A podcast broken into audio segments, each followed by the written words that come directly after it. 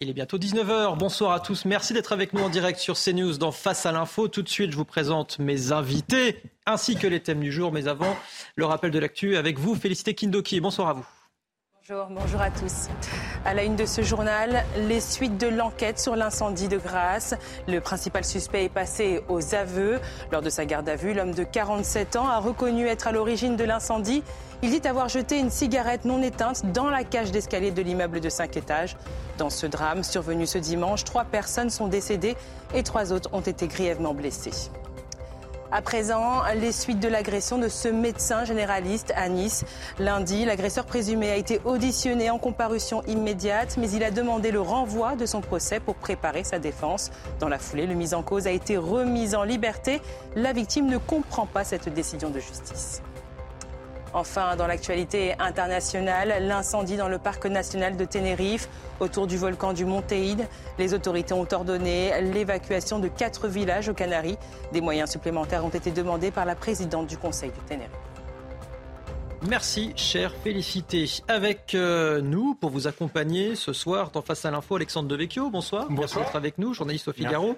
À côté de vous, Régis Le Sommier. Bonsoir. Merci d'être euh, avec nous, directeur de la rédaction de Omerta. Vous êtes le puni du soir. Vous avez préparé. Euh, oui, deux. oui, oui. Beaucoup travaillé. Ce soir. Sous la chaleur. Effectivement, je dis de. Bonsoir. Merci d'être avec nous. Grand reporter au Figaro Magazine. Au menu de Face à l'info, ce soir, on fera le point sur la situation ô combien chaotique au Niger. Une intervention militaire avait été autorisée par la CDAO. L'Union africaine s'y oppose finalement. Que va-t-il donc se passer sur place? Ce sera avec Régis Le Sommier. L'actualité internationale également avec Judith Vintraube. On évoquera cette interview apparaître ce week-end dans le Figaro Magazine. Interview de Nicolas Sarkozy dans laquelle l'ancien chef de l'État plaide notamment pour une sortie du conflit par le haut, conflit entre la Russie et l'Ukraine. On évoquera également dans Face à l'info la polémique autour des universités d'été d'Europe Écologie Les Verts. Leur invité cette année, le rappeur Medine, l'artiste qui est au cœur d'une passe d'armes, notamment sur les réseaux sociaux avec l'essayiste Rachel Kahn. Ce sera avec vous Alexandre Devecchio. Et puis enfin, un petit peu de bonheur dans le malheur. Vous le savez, les Françaises ont été éliminées de la Coupe du Monde de football féminine. Malgré la défaite, elles ont battu un record d'audience. Le foot féminin trouve enfin sa place et ce sera en fin d'émission avec Régis Le Sommet.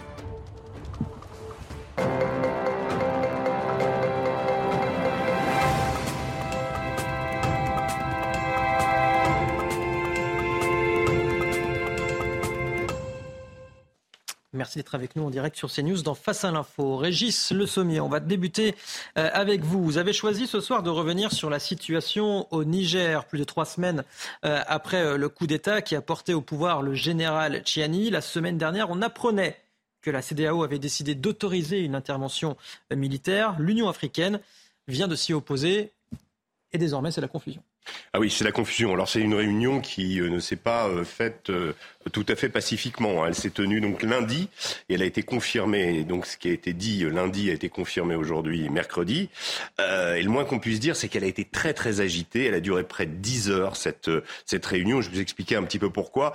Il s'agissait d'une réunion du CPS, le Conseil de paix et sécurité. C'est l'organe décisionnel permanent de l'Union africaine.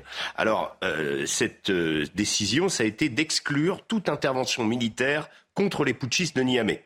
Euh, également, euh, aussi à l'endroit des putschistes, euh, le, Niger est, est aujourd'hui suspendu de toutes les activités de l'Union africaine. Mais c'est surtout la première information qui est importante. Alors qu'est-ce que c'est que le CPS Le CPS fonctionne un petit peu comme le Conseil de sécurité de l'ONU pour l'Afrique. Il comprend 15 membres et les décisions doivent être prises à l'unanimité. C'est pour ça qu'il y a eu énormément d'échanges, énormément de, propos, euh, de tensions. Euh, la CDAO, à l'inverse, est plutôt un organisme économique, une structure économique un peu sur le modèle de l'Union européenne. Donc il y a, deux, euh, voilà, il y a deux pôles qui, qui. Alors cette décision de la CPS est un coup de tonnerre parce que évidemment, elle va, comme vous l'avez souligné, à l'encontre de celle prise par la CDAO une semaine plus tôt, qui avait ordonné l'activation de sa force tout en disant quand même privilégier le dialogue. Donc là, on avait déjà mis des conditions. L'intervention, on a su, à partir du moment de l'énoncé de l'intervention, on, on parlait de projet d'intervention, on savait que ça allait pas se passer euh, dans l'heure. Voilà. Ça s'est toujours pas passé, mais euh, ce coup d'éclat en fait de l'Union africaine vient euh, tout à coup fragiliser la CDAO. Parce que sans le soutien de l'Union africaine, une intervention militaire n'a en réalité aucune chance d'aboutir. Euh, l'état de fait qui prévaut à Niamey depuis le renversement du président Bazoum semble s'imposer et en fait, les putschistes gagnent du temps et le temps joue pour eux. Alors déjà, on a remarqué que la junte, elle ne fléchit devant aucune sanction économique. Le retrait de la France, celle de l'Europe, euh, de, de l'aide française pardon, et de l'Europe sont pourtant conséquents et très coûteux pour le Niger, mais ces menaces ne semblent pas lui faire peur. En revanche, à mesure que la crise se prolonge, c'est l'unité des pays africains qui se fissure. Au départ, la junte paraissait fragile. Euh, il, y avait, il y avait un conglomérat de gens avec des, intérêts antagonistes. On s'était dit, ça ne va pas tenir. Ce général Tchiani, ben, il était euh, un peu contesté. Puis autour de lui, il y avait des personnes qui n'étaient pas forcément d'accord avec lui. Donc il y avait un assemblage assez fragile. Le problème, c'est que au fur et à mesure que ça se, ça se maintient, eh bien, ce sont les institutions africaines désormais qui se fissurent et euh, l'unité des pays au départ pour condamner, euh, enfin, une grande partie des pays pour condamner le putsch. Alors la CDAO, il faut savoir qu'historiquement, depuis 2020, elle, est à rude épreuve. Elle a euh, vraiment perdu euh, depuis août 2020, premier putsch au Mali. Elle a déjà suspendu le Mali. Ensuite, il y a eu le putsch en Guinée. Il y a eu le putsch au Burkina Faso. Et là, on est au quatrième putsch. Euh, donc ces pays-là ont été, euh, comment dire, euh, comment dire, suspendus et Or, par le passé, euh, la CDAO avait permis des interventions. On se souvient de la Sierra Leone, on se souvient de la Gambie, et il y avait eu une unité à l'époque pour soutenir ces opérations militaires. Aujourd'hui, il y a de profondes divergences. Alors, les raisons sont un peu différentes de l'époque euh, des interventions en Sierra Leone et en Gambie. Pourquoi? Parce que aujourd'hui, certains dirigeants craignent leurs opinions publiques. On a vu cette contamination euh, des coups d'État euh, militaires en Afrique, avec euh, des putschistes souvent soutenus par leur pays. Pour le Niger, c'est un peu, très, c'est un peu difficile de savoir euh, s'il y a une majorité du, du, pays qui soutient les putschistes. En tout cas, ils ont des partisans. C'est aussi que le président Bazoum, qui a été déchu, a lui aussi des partisans. Donc c'est difficile de savoir pour le Niger. Mais pour le Mali, il est assez vite apparu que les, les, les, les, colonels putschistes étaient soutenus. Le Burkina Faso également, son jeune leader Ibrahim Traoré jouit d'une énorme popularité aujourd'hui. Il se prétend le, le, descendant de Thomas Sankara, figure historique euh, des révolutionnaires africains. Donc euh, il est, euh, voilà, là pour le Niger, on ne sait pas. Mais certains pays se disent ce qui est arrivé au Niger pourrait arriver chez moi. Donc, craignent leurs opinions publiques. La question, et, et, et ils jugent, chaque pays juge la question nigérienne à l'aune de ses intérêts, voire surtout à l'aune des intérêts de ses dirigeants. C'est notamment le cas du Nigeria qui est très divisé sur la question. Exactement. Alors son président Tinubu a, a encouragé à l'intervention, mais déjà son Sénat l'a désavoué, a, a, voté contre cette intervention. Il fait, il, il fait, face aussi à une crise politique interne très grave. Il vient, il a, il, ça fait pas très longtemps qu'il est au pouvoir. Il y a des rumeurs de coup d'État en ce moment au Nigeria euh, possible. Euh, ça n'aide pas beaucoup pour arriver à une, à une décision et à, et, à, et à, comment mener une intervention quand on sait que le Nigeria c'est quand même le gros des troupes, euh, c'est une, une, une armée rodée qui a les capacités de mener une opération. Alors l'autre euh, pays, c'est évi évidemment le Tchad. Le Tchad est aux abonnés absents comme l'Algérie, qui partage, mais ça, l'Algérie, on s'y attendait, L'Algérie partage 1000 km de frontière avec le Niger et s'oppose fermement à toute opération militaire. Le Tchad, lui aussi, est un voisin puissant. Il refuse de prendre parti.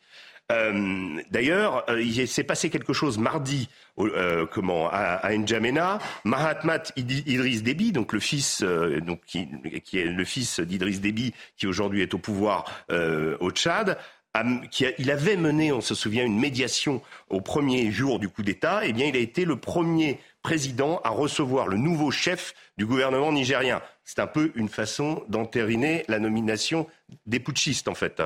Alors, euh, on sait que euh, donc Mahamat euh, Idriss Déby s'était rendu à Niamey. Ça avait été la première tentative euh, d'essayer de, de, négocier avec les putschistes. Ça avait été décidé juste à la sortie de la réunion de la CDAO. Euh, le problème, en fait, avec lui, c'est qu'on peut se demander quel point à l'époque, quel pouvait bien être le crédit d'un dirigeant lui-même au pouvoir à l'issue d'un putsch qui a conduit à l'assassinat de son père et qui, comme les juntes maliennes, burkinabées et guinéennes, s'était engagé à une transition vers un pouvoir civil, la tenue d'élections, et n'a évidemment pas tenu sa promesse. Donc, ça a été la première tentative, mais ça n'a pas abouti. Et euh, aujourd'hui, tout est bloqué. Cette décision arrive euh, un petit peu pour euh, il n'y a plus de possibilité d'intervention, en tout cas d'intervention militaire pour ceux qui auraient voulu soutenir et remettre le président Bazoum dans son rôle de président. Ce qui est une plutôt une mauvaise nouvelle, voire même une très mauvaise nouvelle pour la France. Oui, alors c'est une mauvaise nouvelle pour la France parce qu'il est difficile d'imaginer à long terme le maintien de la présence française, vous savez, avec notre base que nous avons à Niamey, euh, avec la junte au pouvoir telle qu'elle est aujourd'hui. Ça paraît quasiment impossible. Euh, les putschistes, en fait, ont, ont, ouvert la boîte de Pandore, on le voit bien. Il y aura peut-être une désintégration de la CDAO à cause d'eux. Évidemment, ça fait tous les intérêts de la Russie et de la Chine qui capitalisent. Les Russes en particulier, ils sont en embuscade. Ils nous l'ont habitué depuis, ils nous ont habitués à ça depuis 2016. Euh, il faut rappeler les conditions de l'arrivée des Russes, enfin, dans notre précaré, on va dire. C'est la fin de l'opération Sangaris euh, en, en, République centrafricaine en 2016, qui a vu évidemment l'arrivée de la milice Wagner. Euh, ensuite, il y a eu le coup d'État au Mali en, en, août 2020, et en fait, les fruits, les Russes récolte à chaque fois le fruit de nos déboires en Afrique. Quant aux Américains, eux, ils n'entendent pas quitter euh, le Niger. Est-ce qu'on peut parler d'une guerre froide, d'une nouvelle guerre froide dont la France ferait les frais Oui, parce qu'une des, des, objectifs de maintien des Américains, euh, sous couvert d'activités de surveillance, de groupes djihadistes, etc., évidemment, c'est de contrer, euh, comme à la grande époque de l'affrontement entre l'Union soviétique et les États-Unis, l'influence et, l'extension de cette influence russe en Afrique. ce qu'on ce à quoi on assiste aujourd'hui n'est pas nouveau. Dans les années 60, au moment de l'indépendance, beaucoup de ces pays, dont euh, la plupart de ceux dont on parle là, euh, ont versé dans le bloc soviétique. Ça ne veut pas dire que les Américains n'avaient pas de relation avec eux. Il y avait une véritable compétition pour essayer de s'attirer les faveurs. Alors, la situation, évidemment, n'est pas la même pour les USA. Euh, les USA ont une base stratégique à Agadez, je parle par rapport à nous, au Niger. Ils seraient bien contents de rester dans le pays. ils n'ont, et c'est là où tout le langage, le langage diplomatique est important, jamais qualifié la prise de pouvoir du colonel Chiani de coup d'État ou de putsch. Ils ont assuré aussi n'avoir aucune information qui indiquerait que les, Russes y sont liés d'une quelconque façon. C'est hmm. étonnant, mais en fait, c'est comme s'ils souhaitaient ménager les putschistes pour la suite. Euh, ne pas leur, leur coller une étiquette pro-russe euh, qui les, les, les, mettrait définitivement dans le camp de Moscou. On sent bien qu'il y a ça. Ils ont surtout dépêché sur place à Niamey la numéro 2 du secrétariat d'État, Victoria Nuland, vous savez, celle qui était à Médan en 2014 en Ukraine. Elle n'a pas été reçue par les dirigeants du putsch, mais elle a quand même rencontré un général, et ce général est extrêmement important. Il s'agit de Moussa Salaou Barmou, qui a été longtemps été courtisé par Washington parce que c'était le partenaire euh, nigérien de Washington contre l'extrémisme euh, djihadiste.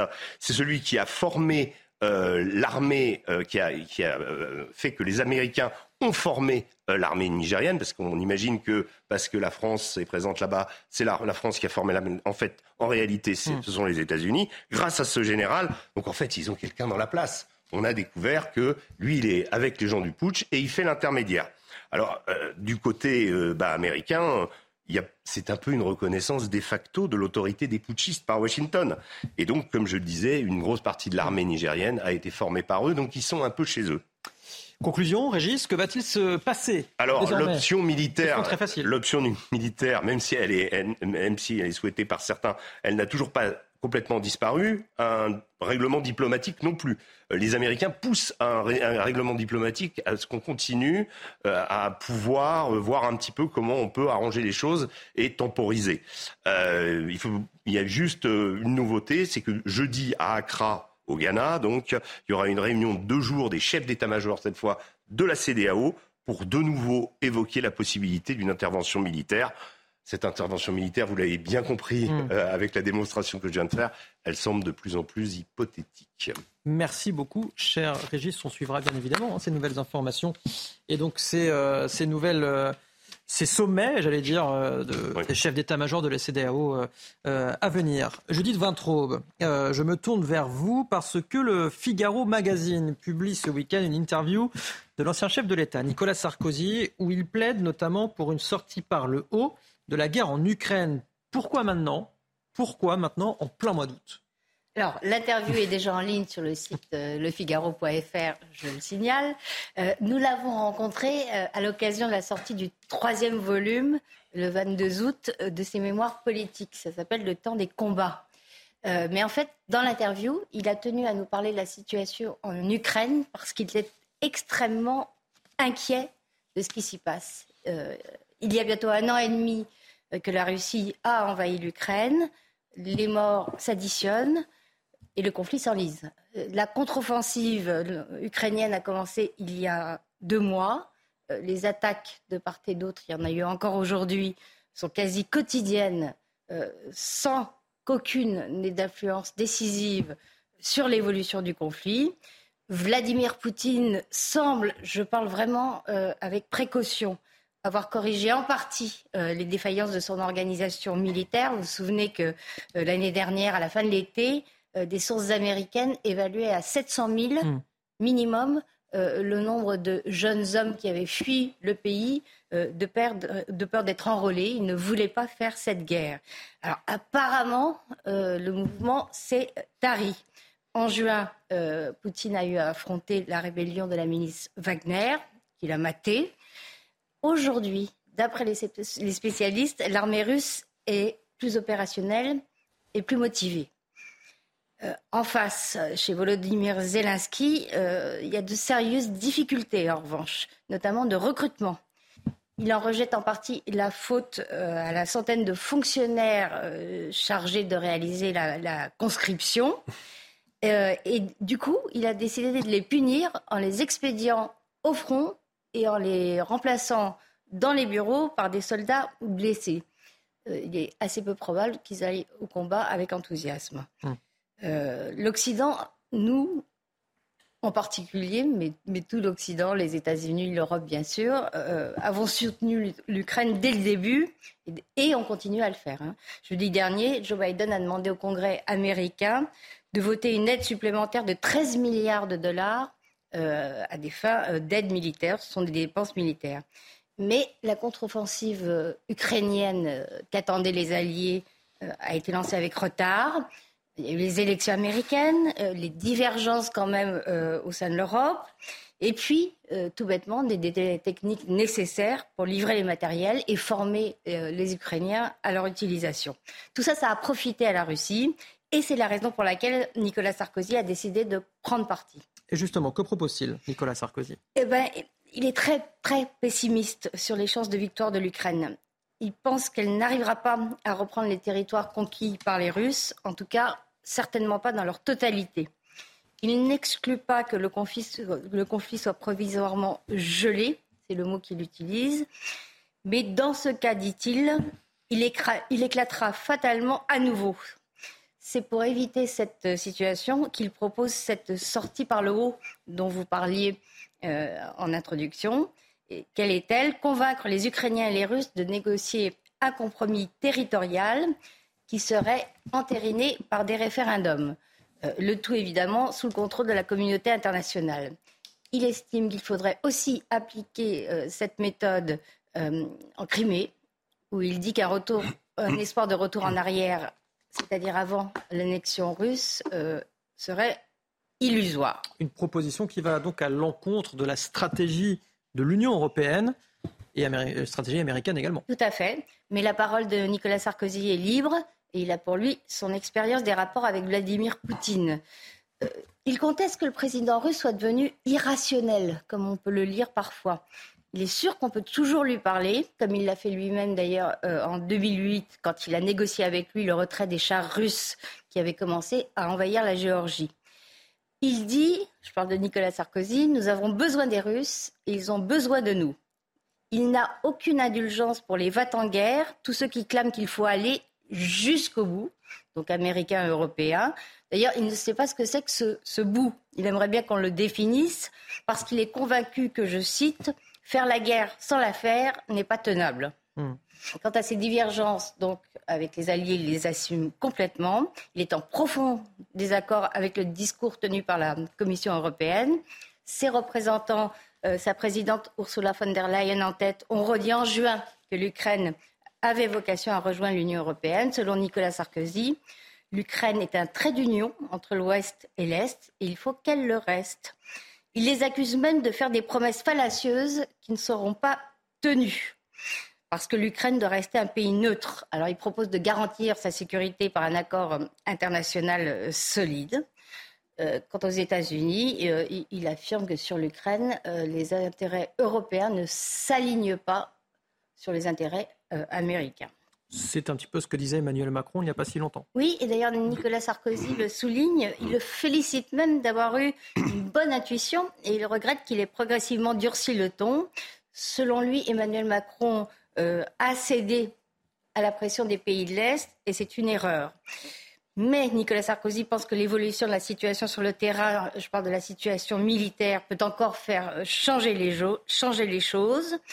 Euh, je tiens à souligner qu'il ne fait preuve euh, d'aucune indulgence non plus vis-à-vis de Vladimir Poutine. Il affirme très nettement et dans ces termes, il a eu tort d'envahir l'Ukraine, mais il ajoute, une fois qu'on a dit ça, il faut avancer et trouver une sortie. Merci, euh, chère, euh, chère Judith. Euh, Régis, c'est un petit peu votre credo, j'allais dire, l'actualité internationale et surtout ce terrain entre l'Ukraine et la Russie. Nicolas Sarkozy est très pessimiste, c'est ce que vous avez dit, Judith, quant aux chances de victoire de l'Ukraine. vous rejoignez ce constat? Alors, je n'ai pas eu le loisir, j'ai vu quelques passages et je, remercie Judith de nous avoir expliqué le contenu de, cette interview. Euh, je trouve que c'est intéressant de la part de Sarkozy parce que ce qui manque aujourd'hui, on reste toujours quand même dans une, euh, analyse et une vision du conflit extrêmement polarisée et il nous manque des hommes d'expérience qui peuvent euh, justement aller parler aux deux parties. Et je pense que Sarkozy fait partie de ces hommes d'expérience, également François Hollande avec la négociation des, accords de Minsk. Angela Merkel aussi, ça fait partie de gens qui ont négocié pendant très longtemps. Mmh. Hein. François Hollande a, mené des, négociations marathon pour les accords de Minsk avec Vladimir Poutine. Euh, il y a aussi des gens aux États-Unis, je pense en particulier à John Kerry. Euh, John Kerry, on le sait, c'est aujourd'hui, euh, il a un rôle dans la diplomatie américaine, mais tant que les Américains ne décideront pas qu'il faut trouver une solution, on ne verra pas apparaître des gens comme ça. Et les Chinois. Mais, et les Chinois. Mm. Mais, mais John Kerry, par exemple, c'est quelqu'un qui connaît intimement Sergei Lavrov, qui a négocié avec lui, pareil, pendant des, des nuits entières sur la Syrie. Donc je pense qu'aujourd'hui, quelqu'un comme, comme Nicolas Sarkozy a raison euh, de monter au créneau, parce qu'en effet, cette guerre est complètement enlisée. Euh, cette contre-offensive ukrainienne, bah, au départ, elle devait être de printemps. Maintenant, elle est d'été. On se demande si elle va pas finalement être d'automne. Et on est en train de parler de, faire une nouvelle conscription pour euh, le printemps prochain. Donc, je parle en termes humains. Et l'Ukraine a besoin de troupes fraîches. la Russie a d'autres difficultés mais les deux pays sont complètement englués. Donc il faudrait qu'il y ait des gens qui n'ont pas forcément un rôle euh, aujourd'hui, mais qui ont eu un rôle par le passé, qui puissent peut-être euh, amorcer des négociations, euh, qui puissent être des interlocuteurs crédibles pour les deux camps. Alexandre Devecchio oui, c'est une interview euh, très intéressante. J'avoue que euh, je trouve parfois Nicolas Sarkozy peut encore plus intéressant depuis qu'il n'est pas au pouvoir, euh, même si sur la Géorgie il avait agi de, de, de, manière assez assez efficace. ce qui est intéressant, c'est aussi l'analyse historique qu'il qu'il fait. Il rappelle que quand il a été en Géorgie au moment où Poutine avait envahi la Géorgie, il avait donné des garanties sur l'Ukraine en disant l'Ukraine ne, ne, ne rentrera pas dans l'OTAN et c'est ça qui avait stoppé euh, Vladimir Poutine. C'est le moment justement, euh, Judith Ventrobe l'a souligné, où il dit que Vladimir Poutine euh, est rationnel. Donc c'est tout de même intéressant. Plus intéressant encore, sur l'avenir de l'Ukraine, il dit que l'Union européenne ment à l'Ukraine lorsqu'elle dit que l'Ukraine va rentrer dans mm. l'Union européenne et qu'en plus c'est pas sa vocation. Et Nicolas Sarkozy parle d'histoire et de géographie et dit que l'Ukraine a plutôt pour vocation d'être un, un, trait d'union entre l'Europe et la Russie. Donc je trouve que c'est assez réaliste, assez courageux de le, dire. Il sort d'une forme de, euh, manichéisme. Et ensuite, euh, euh, petit aparté, il se trouve que j'ai passé mes vacances en Géorgie. Enfin, que je reviens d'une semaine en Géorgie.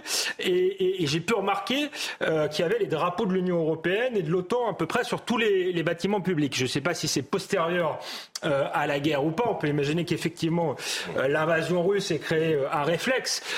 mais c'est quand même étonnant de voir ces, ces drapeaux-là. Et on peut se demander là, là aussi, eu égard à notre géographie, à notre histoire. Est-ce que notre place est réellement en Géorgie, même si bien sûr il faut respecter la, la souveraineté des Géorgiens et leur indépendance?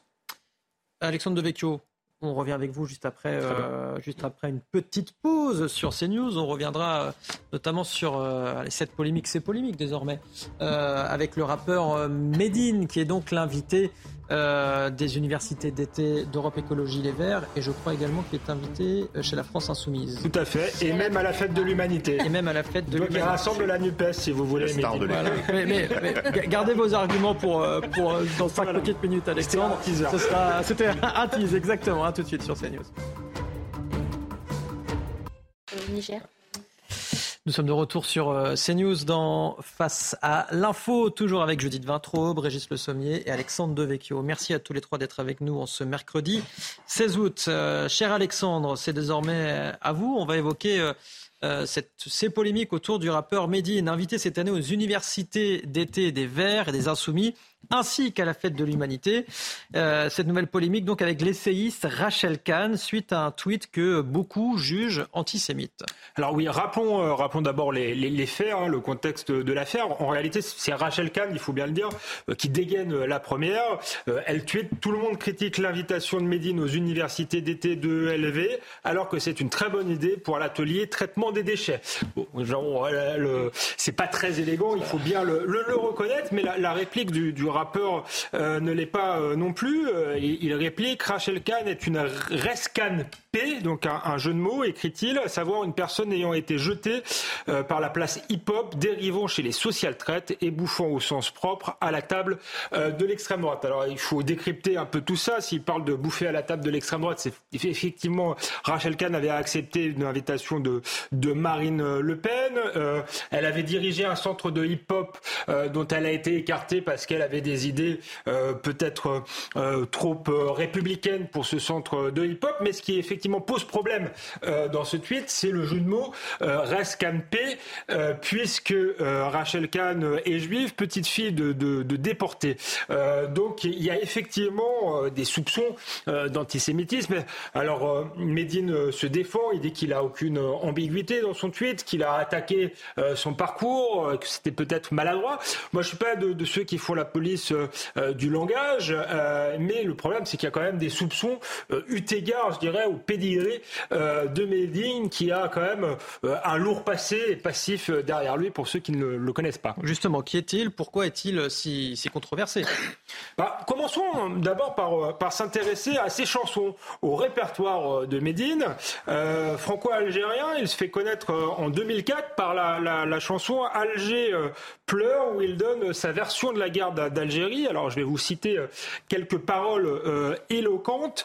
Pensiez-vous qu'on oublierait la torture? On n'oublie pas les djellabas de sang immaculé et les sexes non circoncis dans les ventres de nos filles et les centres de regroupement pour personnes musulmanes, des camps de concentration au sortir de la Seconde Guerre mondiale. là, on voit un parallèle fait entre la guerre d'Algérie euh, et la Seconde Guerre mondiale. On est en plein dans un imaginaire victimaire, l'idée d'une France qui serait l'équivalent de, de, de l'Allemagne euh, nazie. Euh, et ça continue. dans son premier, son premier album s'intitule 11 septembre, récit du, du 11e jour. il y dresse un parallèle entre les attentats du 11 septembre et le conflit israélo-palestinien, de même que la guerre du Vietnam et la guerre en Irak. Une manière finalement de mettre en parallèle, je dirais, les, les, les, ce qu'il considère comme les crimes de l'Occident avec le terrorisme islamiste. Ensuite vient l'année 2005, euh, celle des émeutes de banlieue, où il sort son deuxième album. Euh, je vous donne le titre, Jihad, le plus grand combat est contre soi-même. Euh, donc voilà, l'ambiance. Et puis bien sûr, il y, a, il, y a, 2015 et son titre Don't Like, qui paraît une semaine avant les attentats de, Charlie Hebdo et qui sonne un peu comme un appel au meurtre. Hein. Il explique crucifions, il, il vocifère, crucifions les laïcars comme à Golgotha, ou encore je mets des fatwas sur la tête euh, des cons. Une semaine après, effectivement, la fatwa tombait d'une certaine manière sur la tête des journalistes de, Charlie Hebdo. C'est une polémique qui aurait pu faire qu'il soit un peu plus discret, mais ça l'a pas empêché de, vouloir se produire quelques années plus tard au Bataclan et devant l'indignation des familles et d'une partie des politiques, il a expliqué que ceux qui essayaient de, le, le, censurer étaient comme les frères Kouachi. Alors effectivement, euh, le rapprochement, la comparaison avec l'Allemagne nazie va beaucoup trop loin. On est d'accord là-dessus. Ne pas non plus nier les atrocités qui ont été euh, perpétrées bien, bien, sûr, bien sûr, en, Algérie. C'est pas ce qu'il dit. C'est pas ce qu'il dit. La référence au sexe non circoncis. Enfin, il y a une une une manière, si vous voulez, de de, de diaboliser la France en réalité, de dresser. Euh, J'y reviendrai une partie de la jeunesse contre la France. Mais vous évoquiez des propos problématiques, également, notamment contre le, les femmes. le polygame vaut mieux que l'anistroscane euh, chante euh, celui qui, euh, par ailleurs, soutient le port du hijab. il fait meeting commun avec Annie Ramadan et Tariq Ramadan, hein, petit frère du, enfin petit-fils du, fondateur des frères musulmans et qui, par ailleurs, pour Annie Ramadan, défend la lapidation des femmes. Ça, c'est pour, c'est pour les femmes, pour les homosexuels. Bon, je vous, cite, voilà, une interview où Medine donne sa vision de l'assimilation, il explique que assimiler, c'est quoi? C'est devenir un musulman light light, dit-il, qui fasse un peu tarlouse. Euh, bon, sa langue a peut-être euh, fourché, on va, on va dire ça comme ça, mais le plus problématique encore, ce sont sans doute ses liens avec des personnalités connues euh, pour leur antisémitisme, hein, de Dieudonné, avec euh, lequel il pose en faisant la quenelle, en passant par Ouria Boutelja, porte-parole des indigènes de la République et auteur d'un livre intitulé Les Blancs, les Juifs et nous.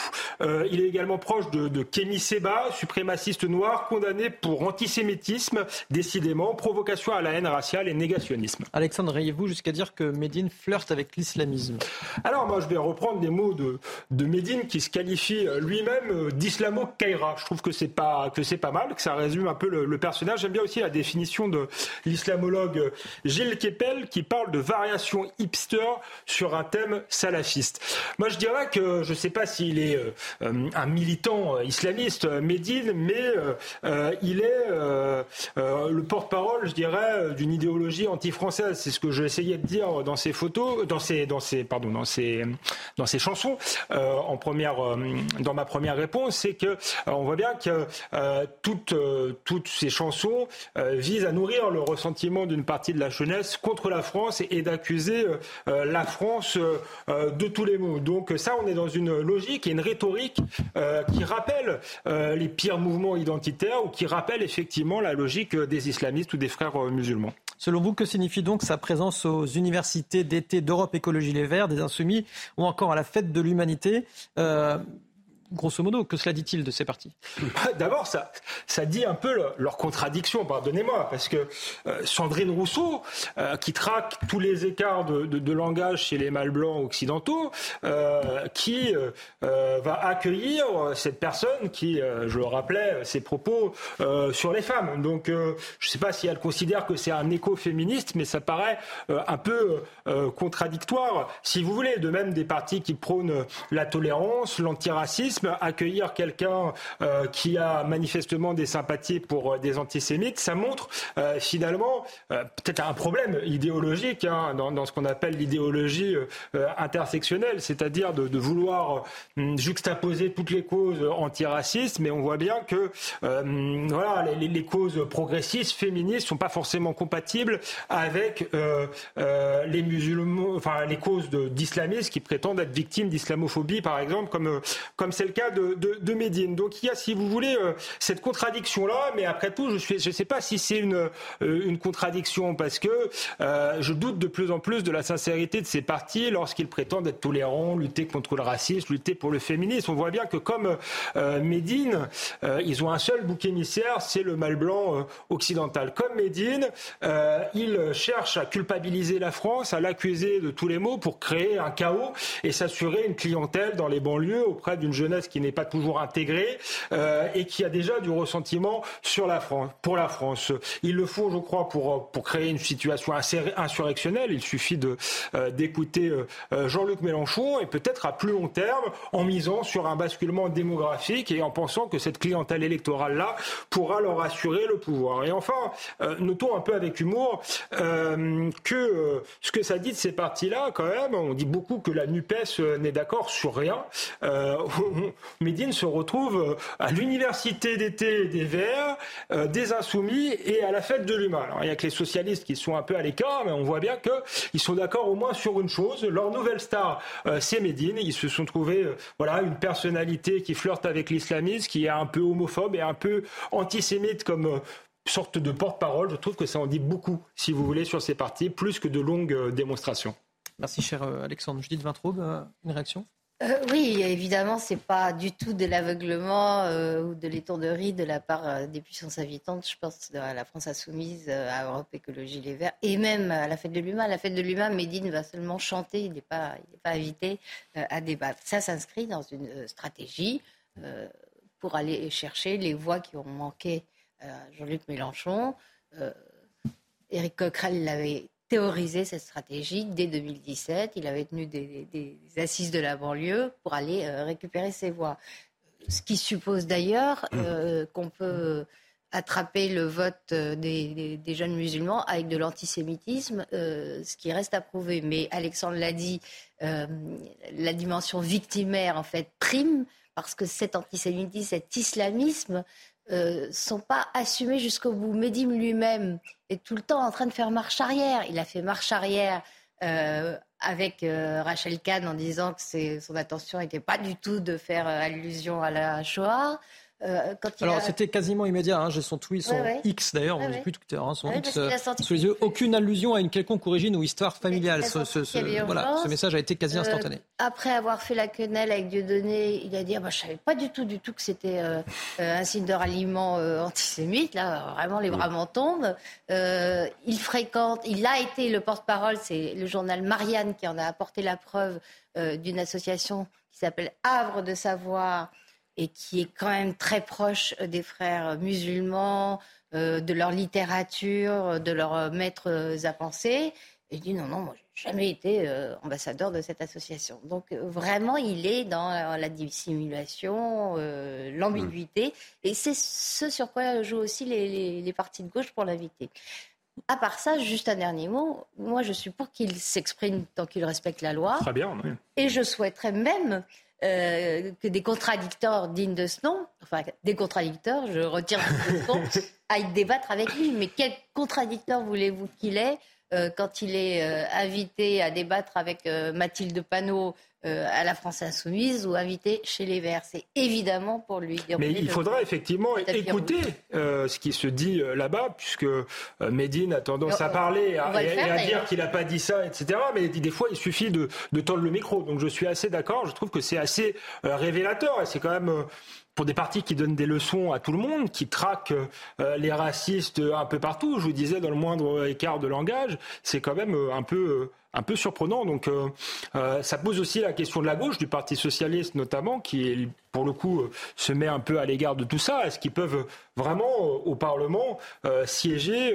dans le, même groupe? Ce sont des partis qui pendant des années ont voulu mettre un cordon sanitaire à l'intérieur de la droite. Et là, personne ne vient leur demander des comptes. Il y a quand même une, une indignation, je trouve, à géométrie variable. Régis Le Sommier moi, je, le vois tout de suite. Enfin, ce qui va se passer euh, avec Mathilde Panot, ça va être une communion autour de la menace de l'extrême droite, et, euh, et l'un et les uns et les autres vont s'expliquer comment ils vont terrasser ce mal qui euh, est le principal mal qui, qui menace nos sociétés. Je pense que ça va être plutôt là-dessus. Ils vont trouver des terrains d'entente. Maintenant, Médine, pour revenir sur pratique-t-il la taquilla Est-il vraiment un musulman? Il y a quand même des choses qui sont voilà, euh, Médine islamiste, sa femme n'est pas voilée. Euh, sa fille ressemble à n'importe quelle adolescente. Donc c'est pas quelqu'un qui a euh, voilà et c'est peut-être quelqu'un qui a des, des, convictions religieuses, mais en tout cas euh, du point de vue vestimentaire en tout cas, euh, je ne connais pas son histoire familiale, mais j'ai vu plusieurs photos. sa femme ne porte pas le voile, donc voilà, ça, ça, ça, indique des choses. Je pense que c'est quelqu'un qui a très bien compris, qui maîtrise parfaitement le, le, le, Coran. Pour la question, je, je, je reprends ce que disait Alexandre sur comment Jihad, son, son deuxième album. Euh, le, plus, le plus grand combat, euh, c'est contre soi, mais c'est dans la doctrine musulmane. C'est vrai que le premier djihad. Et en portant un t-shirt avec le sabre salafiste. Oui, ça, c'est sûr. Mais, mais, mais, le premier, mais, mais cette, euh, cette phrase vient contredire. S'il avait fait euh, djihad simplement avec le, avec le sabre, là, oui, c'est la posture guerrière, oui, c'est le djihad, euh, le, combat pour la religion. Là, c'est un, combat intérieur. Et, et, dans le Coran, on doit d'abord faire le combat intérieur. Et, donc, il peut toujours, à chaque fois, il trouve une manière de se dédouaner en disant, mais attendez, non, non, non, ça, c'est tout à fait, euh, voilà, c'est pas du tout, ça contredit pas les règles. Et à chaque fois, il, il, il, il pousse le, le, bouchon un petit peu loin. Euh, cette façon de, c'est impossible que, en écrivant Rescanpé, il n'ait pas pensé euh, qu'il allait, euh, je dirais, franchir la, ligne rouge. Après, il fait son tweet pour revenir. Il sait qu'on a parlé de lui. Il a un business, il a des disques à vendre. C'est pas le rappeur qui vend le plus de disques. Hein pas du tout. Il est très très loin de Joule, de Nas, etc. Mm. Donc c'est plutôt quelqu'un qui va essayer par la provocation justement d'aller, euh, d'emporter une adhésion auprès d'un public particulier. Ensuite, ce que va faire la France insoumise, la NUPS, etc., c'est d'en faire une victime, c'est de l'utiliser politiquement finalement. Voilà. Donc il sert à quelque chose. Oui, c'est pour ça que quand, je disais est-ce que c'est un militant islamiste, les choses sont plus ambiguës que ça, mais elles sont plus ambiguës en France. Hein. et ce qui est préoccupant, c'est pas tant les, grands théoriciens, les gens euh, vraiment qui sont structurés, euh, que toute une partie de la jeunesse qui est dans une forme de zone grise, qui est dans une forme d'identitarisme euh, contre, contre la France, qui peut parfois basculer. on l'a vu au moment où beaucoup de jeunes partaient faire le djihad vraiment dans, dans le terroriste, mais qui est sur surtout euh, dans, une, dans une forme de sécession euh, avec le pays. Et je crois que euh, Médine fait partie de ceux, avec les Insoumis et avec ELV, qui entretiennent cette forme de sécession et cette sécession, on l'a vu aussi d'une certaine manière pendant les émeutes de banlieue. Il n'y avait pas forcément de dimension religieuse, mais on avait des gens qui exprimaient plutôt leur haine de l'État, de la République, de la France. Il suffisait de voir ce qui brûlait en réalité, les écoles, les mairies, tous les symboles de la République. Juste un dernier mot, Médine est très dans la victimisation. C'est vraiment son leitmotiv. Il a, il a répondu à un, comment, une chanson, enfin il a fait une chanson il n'y a pas longtemps, il a publié les paroles sur son compte ce n'est euh, tout ce qui est donc euh, immigré euh, d'origine du Maghreb, etc., est perçu comme quelqu'un de persécuté, comme quelqu'un, comme une victime du racisme, etc., etc. C'est comme si de banlieue ne pouvait rien sortir. Moi, quand je quand je vois ces paroles-là, je me dis mais attendez, il y a quand même des des, des comment des deuxième, troisième générations qui a, qui réussissent parfaitement aujourd'hui. Quand on regarde ce que Médine, le, le, le, le regard que Médine projette sur la banlieue, c'est uniquement la banlieue comme euh, un, puissant fond, un endroit où euh, il n'y a aucun espoir, etc. etc. Pardon, euh, traiter tous les, tous les gens issus des banlieues de victimes, c'est insultant. Considérer qu'ils sont tous antisémites ou sensibles à un discours antisémite, c'est insultant. La victimisation est insultante. Un petit peu plus légèrement, messieurs, dames. On... Quoique, Quoique. Quoique, quoique c'est très intéressant. Vous allez nous parler, euh, cher Régis, de football féminin avec la Coupe du Monde qui s'apprête à se terminer le week-end prochain, me semble-t-il. Euh, samedi 12 août, la victoire des Australiennes sur les Françaises a été l'un des événements sportifs les plus suivis de tous les temps en Australie. Oui, alors euh, c'était donc le, Sydney Morning Herald, qui est le principal quotidien australien, a, rapporté que cette, cette séquence a été suivie par 4,9 millions de personnes euh, en France, nous, on est, quand on a 4,9 millions, c'est beaucoup. Euh, mais on a 60 millions de Français, un peu plus. Les Australiens ne sont que 27 millions. Donc ça, donne hmm. la, proportion. Et à noter que ces chiffres, en fait, ne tiennent pas compte non plus du visionnage hors des foyers. Euh, les clubs sportifs, les pubs, un peu partout, ou évidemment tout ça. Donc ça pourrait être une audience encore plus supérieure. 4,9 millions en France, ce serait grosso modo un prime correct, on va dire, euh, une émission phare de TF1. Voilà, c'est pas des chiffres mirobolants, mais c'est un prime correct qui ferait que l'émission continuerait, euh, continuerait Dans, le temps. Euh, pourtant, Régis, le football féminin australien n'existait pratiquement pas lorsque la capitaine de l'équipe d'Australie a commencé à jouer. oui, euh, alors je vais, je vais, on revient de loin en Australie. J'ai mm. découvert en, en, en, regardant ces chiffres et en regardant le succès de cette Coupe du Monde, hein, parce qu'il est, il est manifeste. Je me suis penché sur le, le cas de, de, de, de, Sam Kerr, qui est donc la capitaine de l'équipe, la star de l'équipe d'Australie, qui vient de marqué un but superbe. Incroyable. Euh, voilà, mm. euh, dans, dans, le dernier match euh, qui, qui où les, les, Australiens, les Australiennes malheureusement n'ont pas n'ont pas triomphé contre les Britanniques. Mais on revient de loin. Pourquoi? Parce que cette star de l'équipe australienne, elle a révélé avoir été dans sa jeunesse contraint de se faire passer pour un garçon pendant plusieurs années pour pouvoir jouer au foot. Alors, elle a réussi à duper tout le monde. Elle raconte ça. Elle a écrit un livre. Euh, elle, elle, dit Je savais que j'étais la seule fille de l'équipe, mais ça ne m'inquiétait pas du tout. Je ne voulais pas qu'ils me traitent différemment parce que j'étais une fille. Et je me souviens que l'un des garçons a pleuré lorsqu'il a appris la nouvelle. Alors, même si j'étais, elle avoue quand même les limites de l'exercice. Elle dit que même si j'étais très doué sur le terrain et j'adorais jouer, les différences physiques entre les gars et moi sont devenues trop prononcées et le jeu trop brutal. Alors, qu'est-ce qui s'est passé? Pourquoi elle a été obligée de faire ça? Bah, Tout simplement, elle est originaire, elle est née à Fremantle, qui est juste une petite bourgade jusqu'à à côté de Perth, dans l'ouest de l'Australie. Mm. Eh bien, à l'époque, il n'existait aucune équipe féminine dans la région. Donc, euh, bon, elle a, elle a essayé avec les garçons jusqu'à ce qu'elle ne puisse plus. Euh, elle est revenue un jour à la maison avec des blessures. Euh, l'événement a marqué la fin de son aventure sur les terrains de football avec les garçons. Elle est revenue complètement ensanglantée. Son père et son frère lui ont dit non, ça n'arrivera plus. Elle a quand même réussi, parce que c'était vraiment sa passion, euh, à devenir capitaine donc euh, de la formation des Matildas. C'est comme ça qu'on appelle les joueuses de foot. Et je vous mm. expliquerai après pourquoi on les appelle les Matildas. Et euh, la joueuse majeure de l'effectif de Chelsea en Angleterre. Mm. Et elle a finalement parvenu à réaliser son rêve et à s'imposer comme une joueuse majeure du football féminin. Les Bleus réalisent donc leur meilleure audience malgré euh, cette terrible défaite, ce scénario complètement dingue d'ailleurs. Euh, oui, c'est complètement dingue. Alors chez nous, on a fait 5,6 euh, millions de spectateurs sur France 2. scénario, bien on l'a vu pendant qui s'est terminé tragiquement au tir au but, extrêmement cruel parce qu'on a cru qu'on allait vraiment et en plus c'est pour, vous dire pendant la séance de, de tir au but, on a eu 8,2 millions de personnes devant leur écran hmm. et ça se passait à 9 h du matin. Donc autant dire que le voilà. Donc c'est ah, vraiment à, cette heure-là, vers le Terrebout, on était aux, alentours de midi à peu près. Bien, sûr. de midi, ouais, c'était dimanche, me semble-t-il. Donc un dimanche midi, en pleine vacances scolaires. Non, samedi. C'était samedi. C'était samedi matin. C'est un gros score. Mais alors, si ça peut, moi j'ai regardé les, les, les comment euh, le, avec tristesse le, témoignage de, de, Génie Le Sommaire après ce match. Et si ça peut rassurer, mettre, mettre un peu de baume à nos bleus, euh, c'est quand même qu'elles ont fait un truc incroyable en termes d'audience. quoi. Hmm. Et donc ça veut dire quoi? Ça veut dire que euh, eh bien, le football féminin, aujourd'hui, a trouvé toute sa place. C'est un football qui longtemps a été, dans la plupart des pays, je dirais à l'exception des États-Unis, parce que les États-Unis, en gros, euh, les hommes faisaient du football américain, donc qui n'a rien à voir avec le football euh, tel qu'on le pratique en Europe, et les femmes faisaient souvent du football hmm. euh, qu'on appelle soccer là-bas. Hmm. Voilà. Donc aux États-Unis, oui, il y, a, eu un, vrai, un vrai football féminin. Ailleurs, ça a été beaucoup plus pénible.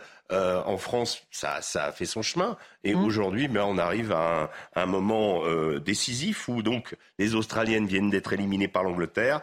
Alors les, les Anglaises, petite, petite, petite anecdote, on les appelle les Three Lionesses. Vous savez pourquoi? Lionesses. Lionesses. Et vous Parce que les Three Lions, c'est le. J'imagine en tout cas que c'est l'emblème. C'est le blason de l'équipe d'Angleterre, donc avec les, les, léopards chez nous. Ils sont pas en Angleterre, c'est des Lions, mais hmm. et donc ils ont battu les Matildas. Et pourquoi on les appelle les Matildas des Australiens? Alors, est-ce que ça a un rapport avec le roman de Roald Dahl? Non, pas du tout. Non, je ne pense pas. Moi, je pense que ça a plutôt rapport avec la chanson Waltzing Matilda, qui raconte justement l'aventure tragique euh, des soldats australiens pendant la Première Guerre mondiale et du contingent qu'on appelait Landsac, c'est-à-dire euh, les Néo-Zélandais et les Australiens qui sont allés mourir sur les plages de Gallipoli euh, en Turquie euh, par dizaines après avoir été euh, avoir fait un voyage complètement fou mm. par bateau. voilà, c'est une chanson très forte et qui dont on dit en Australie que c'est un peu le deuxième hymne de l'Australie. Donc elles affronteront ces Three Lionesses, elles affronteront Donc pas les bleus, mais les rojas, qui sont les espagnols.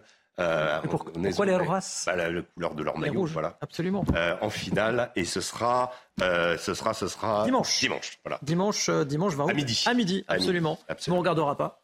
Parce qu'il n'y a pas les bleus, tout simplement. non, mais du coup, moi, je suis pour l'Australie au final. Voilà, j'ai envie de les supporter avec cette belle histoire de, de, de ah, mais ce sera pas l'Australie. Ah, mais non, c'est pas l'Australie, ils ont perdu, effectivement. Bon, allez. Donc, les Anglaises contre les Espagnols, pour les Anglaises. Allez, les Espagnols. On, est Espagnols, allez. Allez, moi, je vote pour les Anglaises. Euh, Alexandre, vous avez regardé un petit peu football féminin, ça vous. Non, non, j'étais. J'étais en vacances. J'étais en vacances. En Géorgie. Euh, voilà. Je j'ai pas, j'ai pas de, d'avis sur la question. Il y a parfois des, des questions comme ça. Je trouve qu'il faut pas en faire des, des enjeux euh, politiques. Il y a des femmes passionnées de football, tant mieux. Il y a des hommes ou des femmes qui aiment les regarder, euh, je crois, euh, tant mieux. Euh, euh, voilà. Mais il se trouve que voilà, j'étais en vacances en, Géorgie et que je me suis pas encore penché sur la question du, football féminin, mais ça viendra. Prochaine Coupe du Monde dans 4 ans. C'est ça. 4 ans pour moi, je, je, vais vous avouer un terrible secret. Je ne m'intéresse ni au foot masculin ni au foot féminin. Je sais, c'est très très mal euh, de, de, négliger comme ça quelque chose qui enthousiasme. Euh, Mais vous avez tout à fait le droit de, ne pas aimer le football. Le rugby peut-être un petit peu plus. C'est bientôt la Coupe du Monde non, plus. Moi, c'est la pétanque ou rien. C'est la pétanque. le sport. Elle est Pourquoi pas la pétanque après tout Pourquoi pas euh, Messieurs dames, il nous reste une petite dizaine de minutes d'émission dans Face à l'info ce soir. Euh, dix minutes pendant lesquelles on, va rendre hommage à notre manière à, Gérard Leclerc, notre euh, chroniqueur, consultant, journaliste euh, ô combien reconnu de toutes et tous, dans toutes les chaînes d'ailleurs. je vous propose de regarder peut-être cette séquence. C'était lors de la dernière émission de l'Ordre des pros, juste avant les vacances d'été de, de, Pascal Pro, notamment. Gérard Leclerc était présent. Et comme d'habitude, Pascal Pro a un petit peu taquiner Gérard Leclerc. Vous n'êtes pas d'accord Vous croyez que vous allez dans une réunion, vous allez apprendre quelque chose On ne peut pas reprocher une chose et son contraire. Dire que le gouvernement est beaucoup trop vertical, euh, ne n'écoute pas, ne concerte pas, et dire en même temps, quand il le fait, qu'il ne faut pas le faire. Deuxièmement, vous ne pouvez pas dire, comme vous le dites, que ce gouvernement ne fait jamais rien. Genre, il a fait des réformes comme celle des retraites, et à l'époque, quand, il quand il a fait ces réformes, une bonne partie des gens, une bonne partie des gens, les vacances. dont vous, une bonne partie des gens, dont vous, en vacances. Si c'est vrai. Par avant, finalement. C'est vrai. Il y a eu des réformes qui ont été faites. et on les a avant. On les, et Dieu sait qu'elles ont fait l'objet de, de, de, critiques. et de critiques. Donc, euh, enfin, dernière chose sur la politique des quartiers. Bon, effectivement, je suis un petit peu sceptique quand j'entends ah. euh, on ne sait pas, etc. Bon, ah, il y a une partie des choses qu'on sait quand même. En même temps, je, oui, ça, il faut. Euh, je veux dire, si c'était toujours pareil, aussi simple que vous, mais que vous dites. oui, non, mais vous l'avez lu? Est-ce que vous, l'avez lu? Vous êtes encore. Est-ce que vous l'avez lu? pas lu Bon, ben vous devriez le lire. Alors, allez le lire un peu, puis vous revenez dans 5 minutes. Simplement, moi, je suis contrairement à vous, peut-être parce que je suis un tout petit peu plus âgé que vous. Moi, tout ce qui est mettre à penser, je n'y crois pas. Voilà donc pour cet extrait euh, qui, qui, prête à sourire, néanmoins, parce que c'était euh, un petit peu voilà, cette taquinerie entre, entre ces, deux, ces deux personnages et toujours ce sourire de, de, Gérard Leclerc euh, quand il était dans la. Euh, quand il n'avait pas les mêmes idées que vous. C'est vrai que moi j'ai eu l'occasion d'être chroniqueur à côté de lui, de l'avoir en invité aussi également, et toujours ce sourire avant la prise d'antenne, ce petit mot réconfortant entre guillemets pour. Euh, pas de problème, c'est que de la télé, c'est pas c'est pas un souci ce genre de choses. Euh, et, je crois que c'est euh, les hommages qui, sont donnés aujourd'hui, notamment euh, dans leur dans leur des pros qui sera rediffusé tout à l'heure. C'était quelqu'un de très sympa, de très humble, élégant. Moi, je l'ai très bien connu et, beaucoup apprécié. en fait, vous dites c'est pas c'est que de la télé, c'est pas ça il n'était absolument pas sectaire. Hmm. vraiment, euh, je l'ai connu plusieurs décennies, euh, je ne l'ai jamais vu avoir euh, un réflexe de rejet parce que la personne qui était en face de lui n'appartenait pas à la sensibilité de gauche hmm. dont lui se revendiquait, et c'est devenu extrêmement rare. Ça, c'est vraiment son absence de sectarisme, c'est son ouverture d'esprit, c'est la première chose. On pouvait discuter tout le temps et de tout euh, avec lui. Il était extrêmement euh, gentil euh, et, chaleureux avec les, confrères plus jeunes. Et, j'avais été très frappée du fait que même arrivé au, sommet de ce métier, occupant une position très importante, eh bien, il venait toujours euh, à l'Assemblée nationale, euh, aux quatre colonnes, qui est, vous savez, la, la, sortie de l'hémicycle où sont les députés où il est possible euh, de les rencontrer. il adorait ça, il hmm. cherchait toujours des infos, il avait vraiment la passion de son métier chevillé au corps. Il avait plein de passion. Il était extrêmement sportif. Il jouait à la pétanque. Il était adhérent du club Le Clap de, Montmartre que Anne Hidalgo veut faire disparaître, d'ailleurs. Ah oui. et, et, vraiment, ses multiples passions, sa, sa, gentillesse en faisait quelqu'un de, très précieux. Mmh. Alexandre Vecchio oui, je partage euh, tout à fait euh, ce qui a été dit.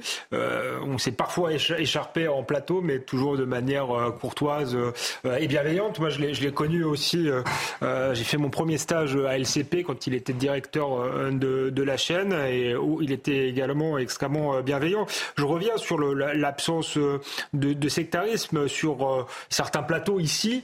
il était un peu seul contre tous. C'est une situation que moi j'ai vécue sur bien d'autres plateaux et je trouve que c'était assez euh, courageux de sa part, euh, euh, voilà, d'apporter la contradiction toujours de manière bienveillante, de ne pas se, se décourager. C'était une position qui n'était pas facile et il, il, il adoptait ce rôle-là avec le sourire.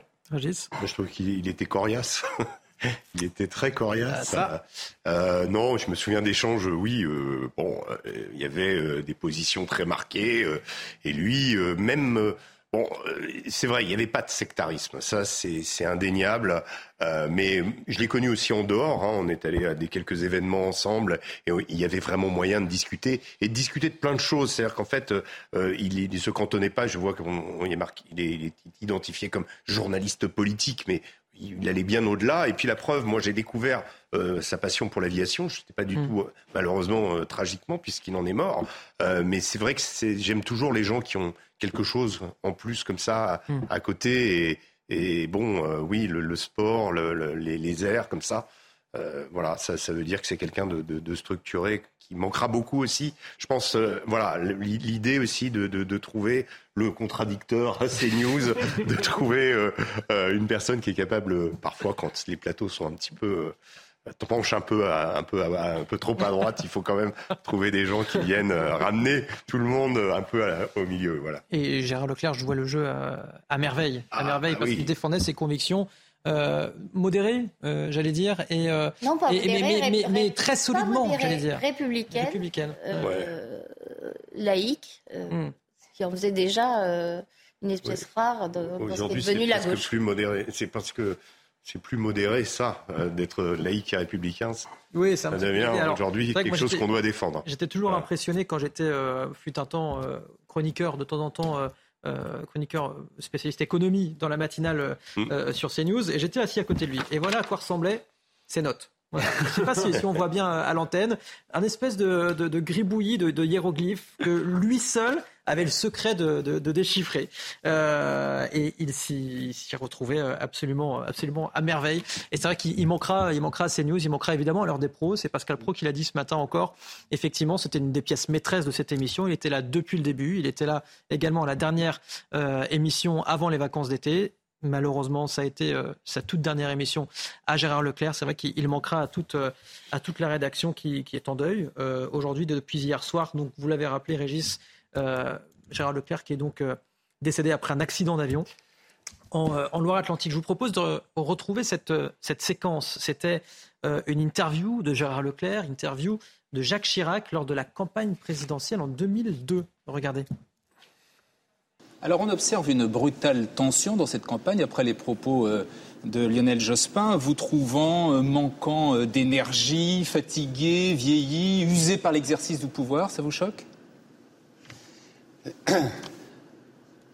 Dans un premier temps, ça m'a fait sourire. Et je vais vous dire la vérité, dans un deuxième temps, je n'ai pas souri. Pas du tout.